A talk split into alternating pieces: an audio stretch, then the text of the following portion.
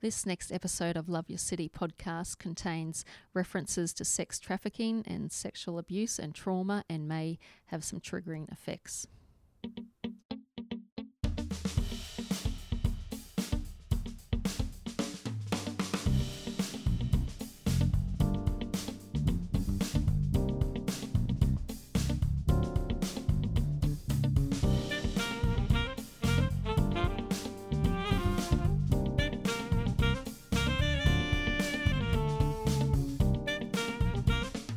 Welcome again to the Love Your City podcast. Uh, Tish, it's good to see you. Thank you, Sam.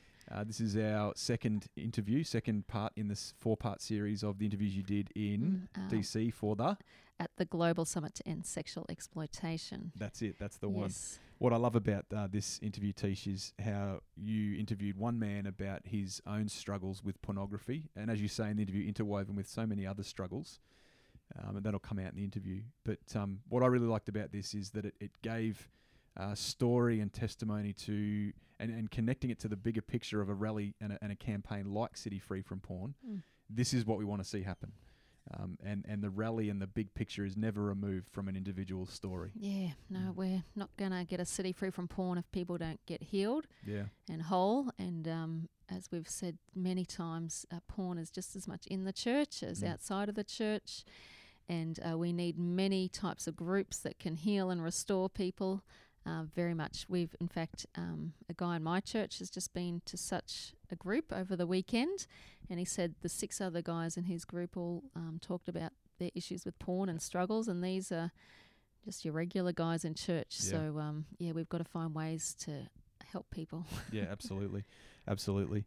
Um, what I love about this interview as well, which comes out of just about every interview you did in DC, and I'm sure out of every st- uh, for, for, a lot of the stories that are told, that uh, Ben uh, mm. Ben Bennett, who mm. works with Josh McDowell Ministries, um, he's he's talking about how his experience has now informed his ministry. Mm. So it wasn't enough for him just to get personal healing. Mm. Uh, God's using him now to um, to bring healing and restoration to so many other yep particularly men, uh, in through his influence. So mm. that that's a that's a brilliant thing that features across all these interviews, actually, which is great. Mm.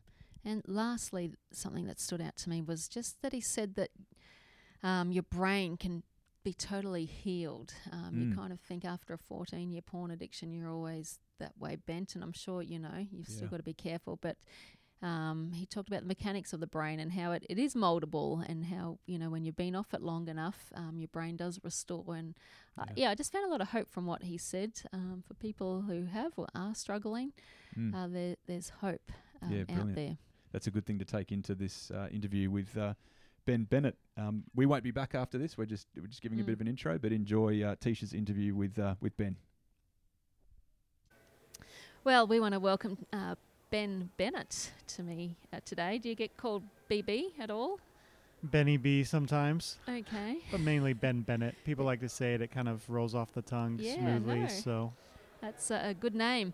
Um, we're both here at the um, Coalition to End Sexual Exploitation. You're from Dallas, I'm from Australia. Mm-hmm. We kind of saw each other yesterday in a meeting, and um, I thought I want to have a chat to Ben. Um, you work with Josh McDowell Ministries. Tell us a bit of what you do there. Yeah, Josh McDowell Ministry. Yep, so I'm a speaker and author with Josh McDowell Ministry, which is a ministry of Cru, formerly called Campus Crusade uh, for Christ. And uh, I get to also head up a national youth initiative called Uprising, which is about helping youth overcome struggles, understand their story, some of the things they've been through, understand um, different things they get caught in, like pornography, shame, self image, uh, anxiety, depression, how all of mm. that affects the brain, and how yeah. they can overcome those things. Wow, so uh, quite a light job you have there, really, yeah. isn't it? yeah. Uh, what got you into this work? Yeah, so it's all deeply rooted in my story uh, of just growing up and um, not really knowing my worth, my value, dealing with mental health issues like anxiety, OCD, depression, hmm. Tourette's, out of body experiences by the age of eight, and just wow. feeling so so alone and shutting down at an early age, um, suicidal thoughts, just not having really anyone to talk to, um, experiencing a lot of, uh, I would say, distance from my my parents, um, anger from my dad, bullying from friends, uh, just being very lonely Yeah. and learning how to survive that and cope with that at an early age. Then eventually getting caught in a porn addiction, mm-hmm. a lot of body image stuff, a food addiction, just all kinds of craziness. And. So- um, So was porn um, something you stumbled across or something you went after in the midst yeah, of all your other um, issues? like like most kids, wasn't something that I knew about or sought out, but was introduced to Okay. yeah. by by friends and quickly got hooked on that and heavily addicted and um, knew it was wrong just growing Mhm. up uh, in in the church and but uh, it got a hold of me and Yeah. no, no matter how hard I tried to stop going back to it seemed like I couldn't Yeah. So uh, a constant battle I'm facing um, in our work is is particularly guys, porn addicted guys, probably saying that, that there's nothing wrong with porn. It's our Yeah. right. Everyone watches it. You know, what were some of the side effects for you um, in your addiction? yeah well a lot of shame Yeah. um, just already, f- you know, initially uh, I thought that, well, initially porn gave me this high, this kind of escape from all the other things I was dealing with, but it quickly just made everything worse. Hmm. You know, it, it led to even more shame. Um, I already hated myself, so it just made me hate myself even even more. Um, took up so much of my time. Uh, Yeah. led to even even more shame. Uh, also impacted my relationships with other people. Hmm. Uh, so the more shame I felt, the more I got caught up in it. The Yeah. more I distanced myself and hid from other people. Okay. The more I viewed um, women. Ha- had struggle struggles in my relationship with women. Struggled to make eye contact. Struggled to not have wild thoughts Yeah. about them Yeah. um, started isolating even more from women, and then, uh, yeah, So how many years of your life was this? Um, yeah, that was from the age of 12 to 24. okay. Wow. It's about 12 years. Yep. That's a fair chunk of Yeah. um, of that. So how I mean what was how did you get free really? Yeah, yeah. So coming up on six years of sobriety or freedom, Yeah. and um, haven't been back to it. Uh, it really started um, when I hit my version of rock bottom, when um, f- through years of struggling off and on, failed promises to stop. Um, I didn't. I, I mean, even throughout those years, I, I didn't want it to be part of my life. Mm. But then when I graduated college, I started thinking about the future and where I wanted to be and thought much more about my future. If I get married one day, have a family one day, um, future family, not wanting to bring this into that. And also realizing, man, I'm not just struggling, but I know so many of my friends are struggling too. And I, I want to help other people. Yeah. So um, it finally got to this moment of enough is enough. Things have to change, and there's no going back. And that's when I um, decided to get help and entered into a recovery process and Hmm. lots of counseling with a certified sex addiction therapist and Mhm. started to really understand my story Yeah. and the deeper things at work and how not just the the porn issue but so many other issues were connected to this this deep hurt that I had and Yeah. sense of loneliness and Yeah. And that's a key because mo- it's never just um, I'm just watching porn. There's like any addiction, a reason Yeah. why a hole that we're trying to fill in our life, and um, yeah and it's just not that simple as just stop watching, really. yeah Is it? So what I mean, what have been some of the things that you've been able to fill your life with, um, you know, that helped you get free? yeah one of the most important ones was making the decision to no longer be isolated Yeah. um, and to go through periods of time where I was just hiding from people and how I was really doing, but committing to relationships where um, friends where we were doing life together and talking about the real stuff that we were experiencing and how we were stressed and the different coping behaviors we had consistently throughout the week.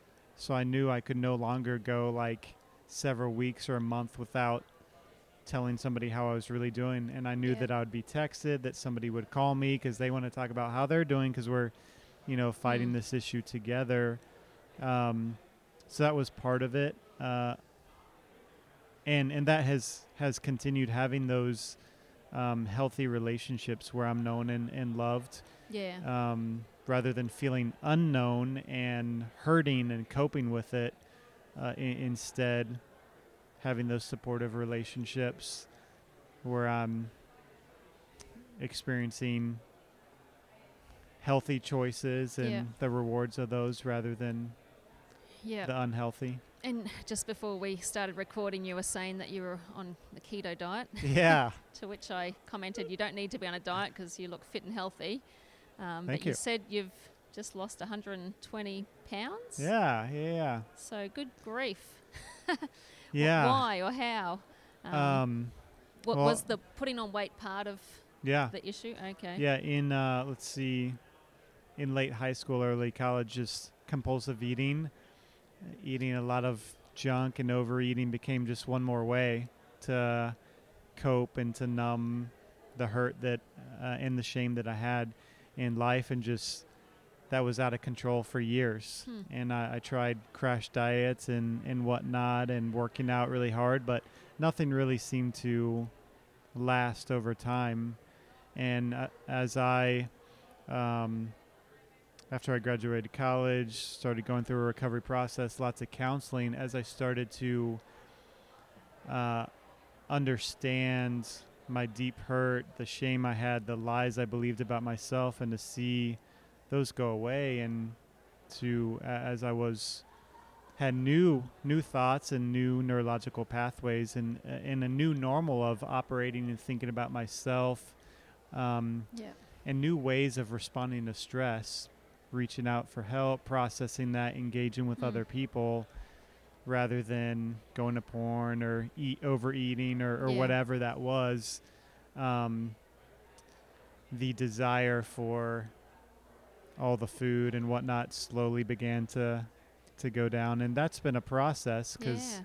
it's it's taken five years, I think, now to to lose that 120 pounds. But I had gained over 100 pounds just from the compulsive eating and whatnot. Wow. Were there times in the last six years where you've just wanted to give it all up and say this is far too hard? Specifically with eating, because yeah. um, some of that food is just looks so good all all the time. Especially when you live in America. There's Yeah, uh, no yeah. shortage of fatty food, is there? yeah, the American-sized food compared to Yeah. oh man, when I was over in Australia, the Maccas or yeah, Hungry Jacks. that's it. The everything is Small. so much smaller the and, more expensive. the soda's like this Yeah. big. Um, so particularly with food, that that um, struggle uh, was, um, lo- I would say longer longer lasting than than with porn. Been Yeah. free for six years now, but Mm. um, the the food, relearning what it means to to eat healthy and um, to be well a lot more strict with my eating. Mm. Uh, but with with porn, I would say because I quickly um, got involved in the fight and was involved in helping others, and then I just was receiving more and more opportunities to Mm. speak, to Mm. write, to lead more Mm. people to through healing Mm. because I was constantly caught up in um, more and more opportunities, the reward was just so great of seeing my story used to help other people Yeah. um, that there wasn't really much of a thought of of backing out or at times I think I thought well I can't really go back or I can't really back out now too Yeah. many people are depending on on the the help um, that I get to to give. So Yeah, no, it's, it's the accountability yeah, helps. And the higher, you, the more the responsibility, the harder the fall, yeah, um, really. So, what would you say to a 18 year old Australian guy or girl? We know Yeah. women struggle as well. absolutely. Who, um, you know, have been addicted for the last 10 years of their life, what would you say to them?